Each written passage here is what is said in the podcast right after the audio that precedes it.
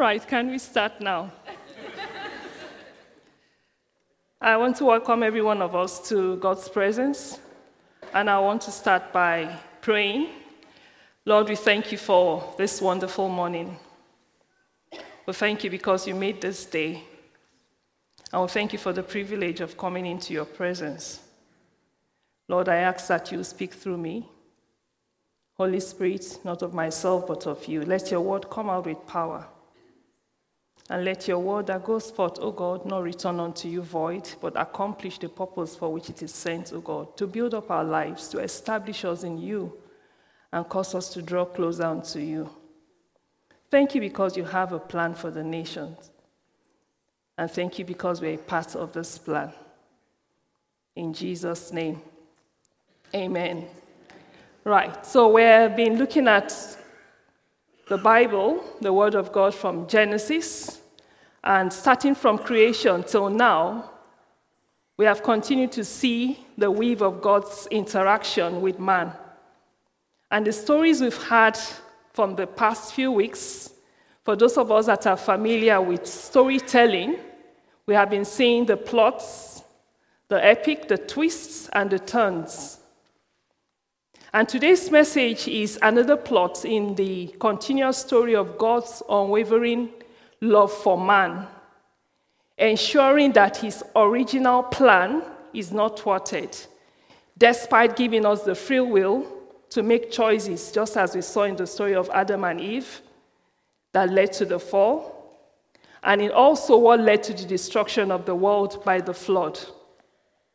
So today we'll be continuing in the series on beginning. I will be focusing on Genesis chapter 10 and 11 in the message titled God's Plan for the Nations. I would like to invite Caroline to come forward and kindly read the key text for today. Yes. It's on the screen, so it should come up.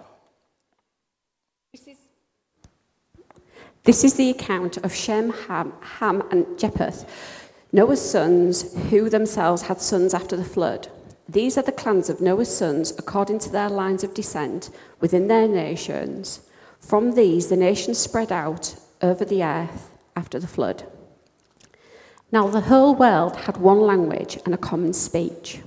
As people moved eastward, they found a plain in Shinar and settled there. They said to each other, Come, let's make bricks and bake them thoroughly. They used bricks instead of stone and tar for mortar. Then they said, Come, let us build ourselves a city with a tower that reaches to the heaven, so that we may make a name for ourselves. Otherwise, we will be scattered over the face of the whole earth. But the Lord came down to see the city and the tower the people were building. The Lord said, If as one people speak in the same language they have begun to do this, then nothing they plan to do will be impossible for them. Come, let us go down and confuse their language so they will not understand each other. So the Lord scattered them there over all the earth, and they stopped building the city. Verse 9. Ah. Sorry, my Bible app has just gone. I can read it up there. That is why it is called Babel, because there the Lord confused the language of the whole world. From there the Lord scattered them over the face of the whole earth. Thank you very much. Thank you. So we can see, following up from the story of Noah and the flood, where we looked at God's plan reaffirmed with the saving of Noah's and his family through the ark Chapter 10 that we just looked at, even though we did not read the whole thing, gives us the ancestral list of Noah.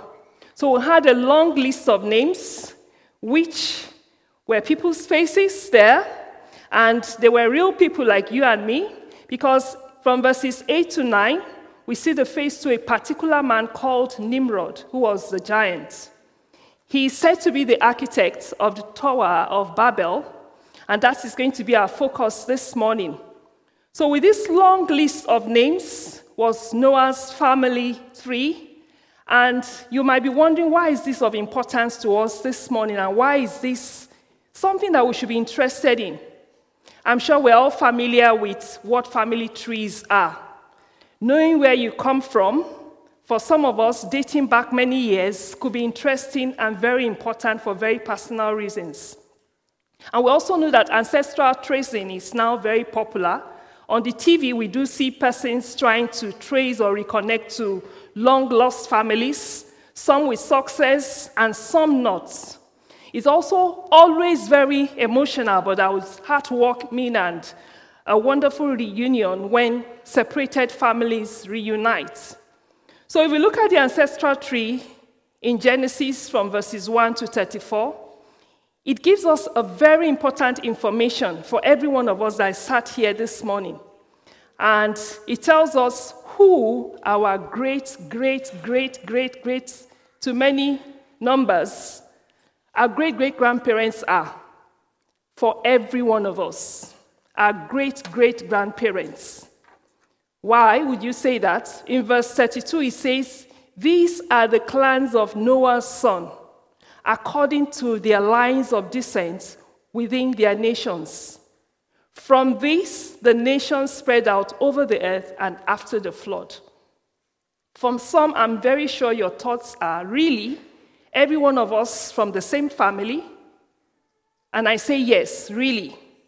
And as creepy as it may sound, if we look at Luke chapter 3 from verses 23 to 38, it provides a similar long list linked to Noah.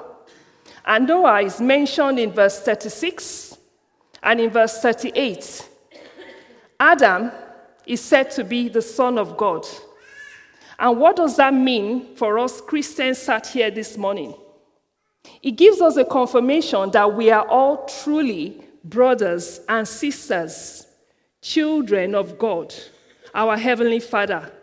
And what makes this more interesting for us as Christians is that we're not only children of physical connection through Adam and Eve and Noah, but because of our faith in Jesus, the relationship is even more unique because it's a spiritual connection. If we go to this, the next slide, John chapter 1, from verses 12 to 13, we see that when we become Christians, it says, We are not children born of the husband's will, but of God. But I want us to keep our focus back to Noah. After the flood, when God reenacted a covenant with Noah, God again repeated his command to him in verse 9 in filling the earth after the flood. But did that really happen? In verse 11, we see a twist to the story. Nimrod, the giant, came into the scene whom though is not mentioned in the verses we just read, but he was believed to have been the leader that led to the building of the tower. The people got the idea to build a tower that will reach up to heaven, and that's in verse 4. Then they said, Come, let us build a city with a tower that reaches to the heavens, so that we make a name for ourselves, so that we will not be scattered over the face of the whole earth. Three things come out that I want us to focus on this morning from the many things that are in these verses. The first one is the power of unity. The second one, understanding purpose. And the third one, the birth of diversity. So let's look at the first one. The building of the tower was possible because they were united in the purpose to do it with one mind. And that tells us a positive thing from the story, and that positive thing is the power of unity. In verse 6, we see God saying, Nothing they plan to do will be impossible.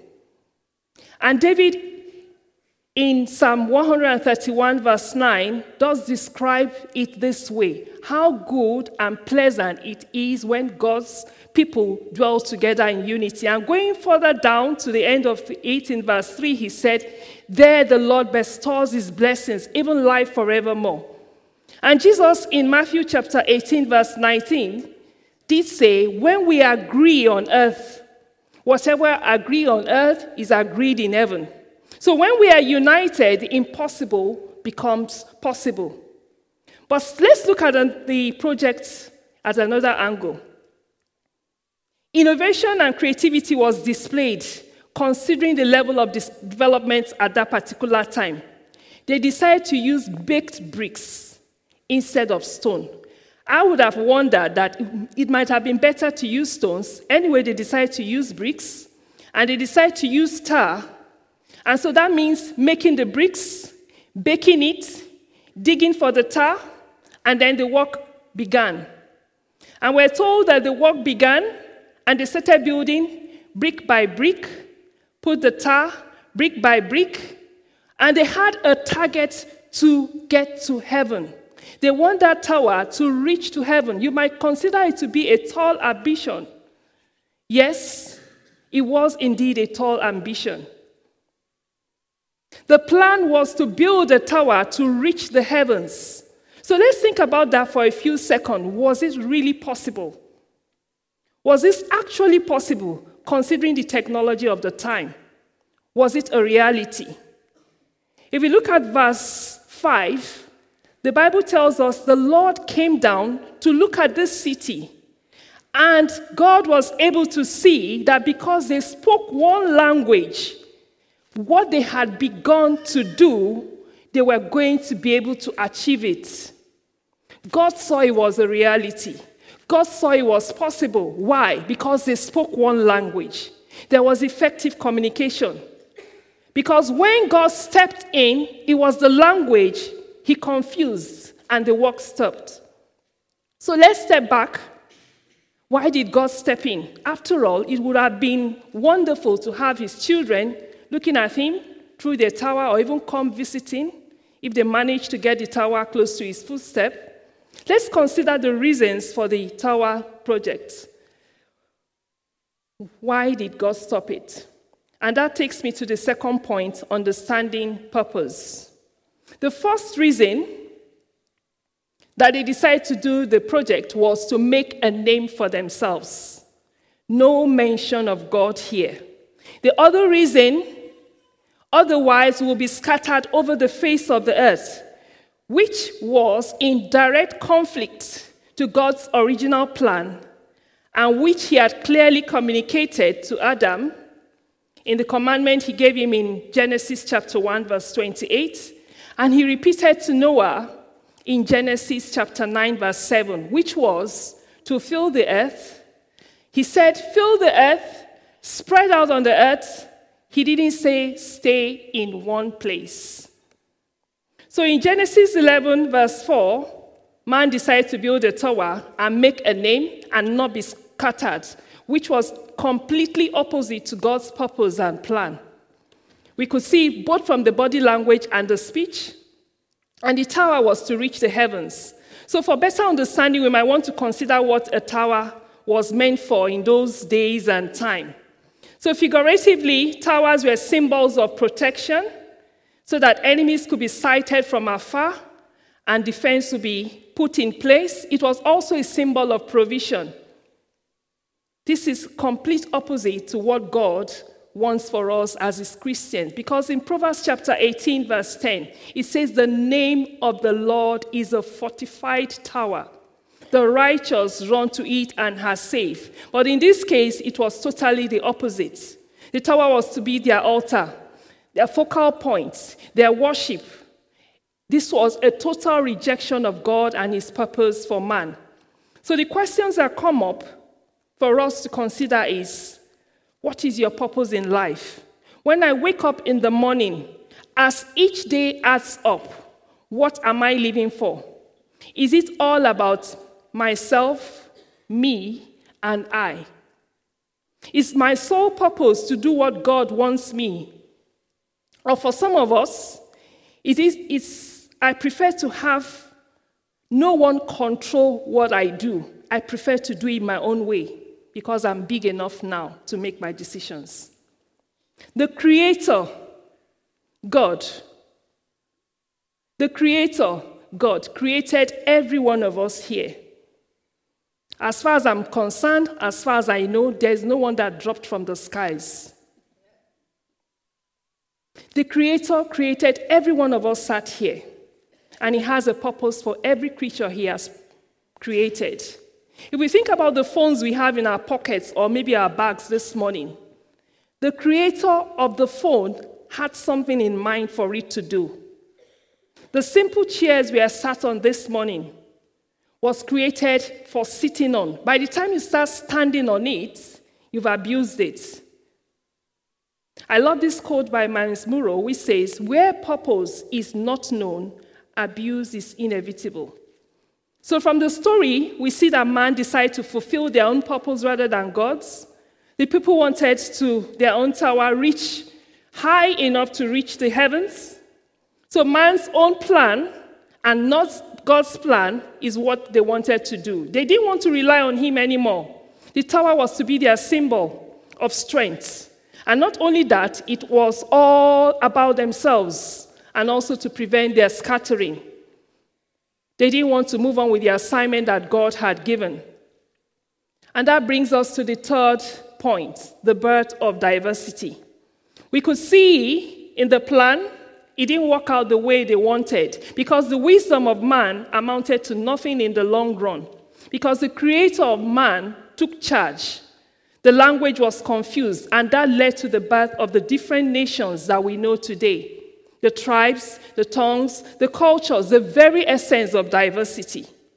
But sadly, in the broken world we are in, diversity has become a weapon which man has used to push their selfish game of dominion, of superiority, of power clinging, of power grabbing. Just name it. Through history till today, instead of celebrating our diversity, Man has exploited this to cause wars, conflicts, genocides, name it.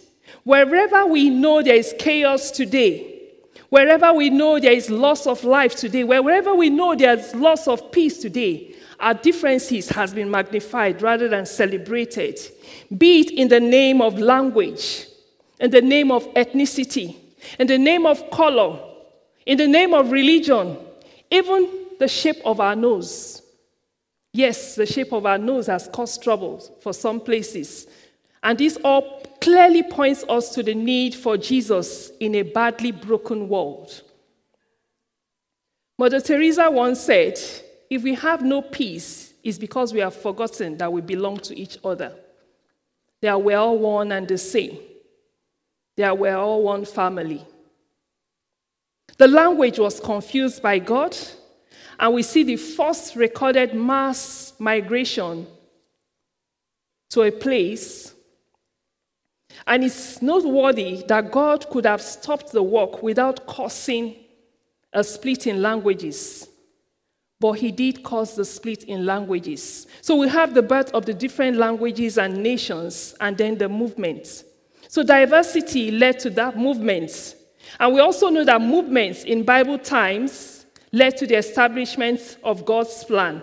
God's kingdom is established by movements in the fulfillment of building his kingdom. In the New Testament, we know that the gospel was achieved through movements. Matthew chapter 28, verse 19, Jesus said, Therefore, go and make disciples of all nations. The command Jesus gave was go, go to all nations. And even when the disciples decided to settle with it, persecution broke out and they had to go. We see that in Acts chapter 8, verse 1. Go means go. The gospel has to be taken across all the world through the fulfillment of the go mandate. And I'm proud to say this morning I'm a product of that go. I am a product of that go. And why? Because the gospel has gone on the wings of go, of obedience of some to that go mandate. I want to show a picture of some woman, that's my mom and a woman called Miss Catherine Elizabeth Rissat, who coincidentally comes from Middlesex, UK. And she came with this go mandate to a remote village in Africa, 1931 to open a mission for the Church Missionary Society. My grandfather was one of his first converts, and my mom became a Christian and a midwife because of Miss Risa's work. And thousands of other people, I would also say, were influenced with the ministry of this woman. She established a school, she established a maternity home, and she blessed the lives of many. And you can imagine 1931 how the condition would have been as of that time. And this woman was there for many years. She saw my mom's birth and she watched my mom grow. And this was in the 60s when my mom came to the UK with my dad to study. Miss Research. This story is of particular interest to me because my mom passed away some few months, and when we were going through, we saw this picture. And it just consoled our hearts that this woman obeyed the go mandate. And we're consoled that my mom is with Miss Research today. So, right from that first mass movement, humans have continued to move for various reasons. And we know that there are so many upheavals today that has led people moving massively across the world. For instance, look at the conflicts in the world today. And these conflicts have been due to what would term, I would term as empire building by tyrannical authorities. This has led to mass migrations across the globe. And with these movements, nations that hitherto were closed are now open to humanitarian services and supports. People who ordinarily would not have heard the gospel are now being forced to move and in a position to hear the gospel. And for us as members of Jubilee, a church that believes in and is actively and massively involved in reaching out the gospel to everyone, the message of salvation, today, coincidentally, is another opportunity to be a part of that. Because today is Regions Beyond's offering day an opportunity to be a part of the Go mandate in God's plans for the nation by giving towards this work. In achieving this goal mandate, we need, therefore, to embrace diversity. And it's of particular importance to us here in Jubilee because we have members from many nations. We can see the flags all around symbolizing the members of many nations. And I'm sure if we do another update, we might need to add more flags to it. So, but I just want us to consider what does this mean for us in Jubilee? If we look at 1 Corinthians chapter 12, verses 12 to 14, and also Philippians chapter 2, from verses 2 to 15. In God's presence, we are one and the same. No matter who you are, where you come from, we are the same before God, and He loves us equally. And what does that mean? We are expected of God to accept each other's differences as a celebration of uniqueness. And in doing this, the Bible tells us that we should do nothing out of selfish ambition. Accepting people for who they are, treating them the same, does not mean we should look down on people. But we should accept them because before Christ, we are the same, having one mind before Christ. We are to love people equally. And this meant something very, it takes me back to something that happened some few years ago. In my research project, I needed to deal with people that ordinarily I would not have dealt with. And God opened my eyes to see something. These were women that faced a condition because of where they came from and who they were. They were deprived of uh, receiving maternal services when they were in labor. And these women developed a condition called vesicovaginal fistula, which meant that they le- leaked urine uncontrollably. And they were living a life of reproach because they smelt. and some of them also had what you called uh, they also leaked poo at the same time, so they had both urine and poo going down their legs. And it was a difficult period for this one because they faced stigmatization. Some of them lost their homes as a result of this. And when I did this research with them, something clicked in my mind that I'm no any better than any one of this woman.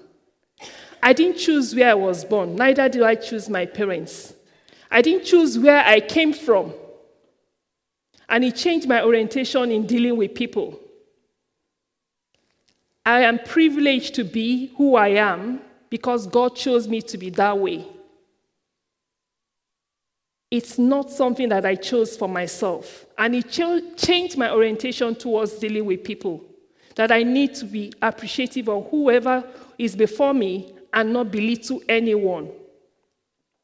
we have to start practicing diversity on God's own terms. Because when He returns, the Bible tells us in Revelations chapter 7, from verses 9 to 10, that we're going to stand before Him as a multitude of nations, of tribes. And we're going to be crying out in a loud voice. In a loud voice. He didn't say in loud voices, in a loud voice. Salvation belongs to our God who sits on the throne and to the Lamb. So before God, before his throne, tribes, nations, and tongues, we're going to be singing one single song Salvation to our God. We sing one single song in worship because we are one in his presence, no differences. So our diversity celebrates God's greatness over every man made wisdom and counsel. God showed that he was in control. So, in conclusion, in our journey through Genesis and the topic we considered today, it has opened our eyes again on the complete story of God's eternal plan and purpose for creating man, for creating the nations. It established the supremacy of God and His love for every single person sat here and every single nation of the world. So if you are here this morning and not yet a Christian, it's time to stop running and turn to God, your Creator, in order to find a true meaning of life. And as a church jubilee, for every one of us present here today from the different nations, I believe we need to seize the opportunity to lift up our voices unto God for ourselves and our nation. God has a plan for us. And God's plan, as Jesus prayed, was let your kingdom come, let your will be done on earth as it is in heaven. So, in line with this, I want us to be praying along three lines.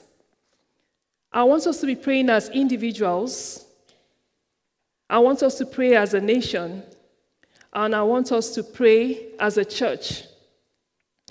And I would uh, want us to pray along this line for us as individuals that God will help us as Christians to continue to truly embrace one another in love. And then for us as a church, that will be united because we've seen this morning what the power of unity can be. It makes the impossible possible. So that will be united in love to demonstrate God's purpose for our city and our nations to turn to Jesus. The Bible says, By this shall all men know you are my disciples, if you have love one for another. And then the third prayer that we're going to be doing is for healing of brokenness in our nations and God's kingdom to be established across our cities, our villages, and our towns. I want to invite Sue to come forward to lead these prayers, the three prayer points for us as individuals that God will help us as Christians to continue to love one another in truth so that people will want to come to Jesus. And that as a church that will be united, and for our nations, for God to heal the brokenness, and that God's kingdom be established. Thank you, Hannah. That was brilliant, Hannah's word to us. And that gives us a lot of things to actually think through, think through now, think through as we continue over, over the next few days, the next few weeks. But can you stand with me, please?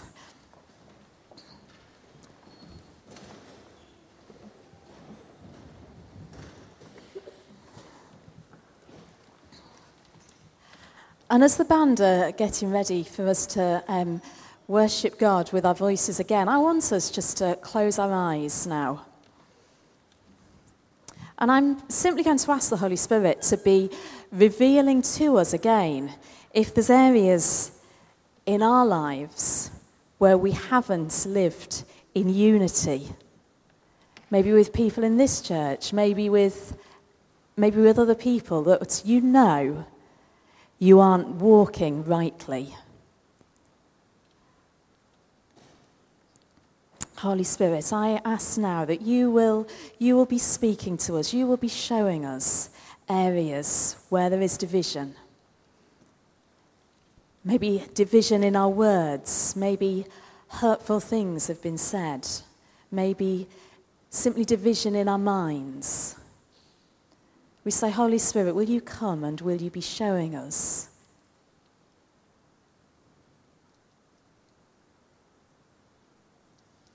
I thank you, Heavenly Father, that you do not simply tell us to change. You don't simply tell us to live our lives, but you give us your Holy Spirit. You give us the help, the comforter, the one that leads us into all truth. And I pray now that you will come and you will be equipping us where we have done wrong, where we have thought wrong, where we have spoken wrong.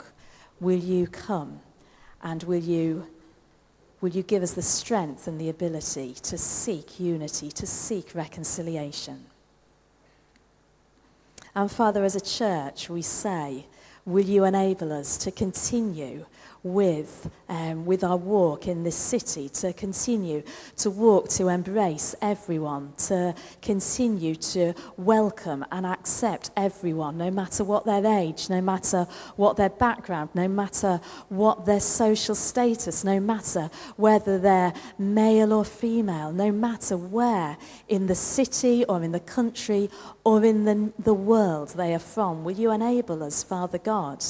As a church to bring your love, to bring your unity, that all men may know that we are your disciples by the love that we have for one another. Amen.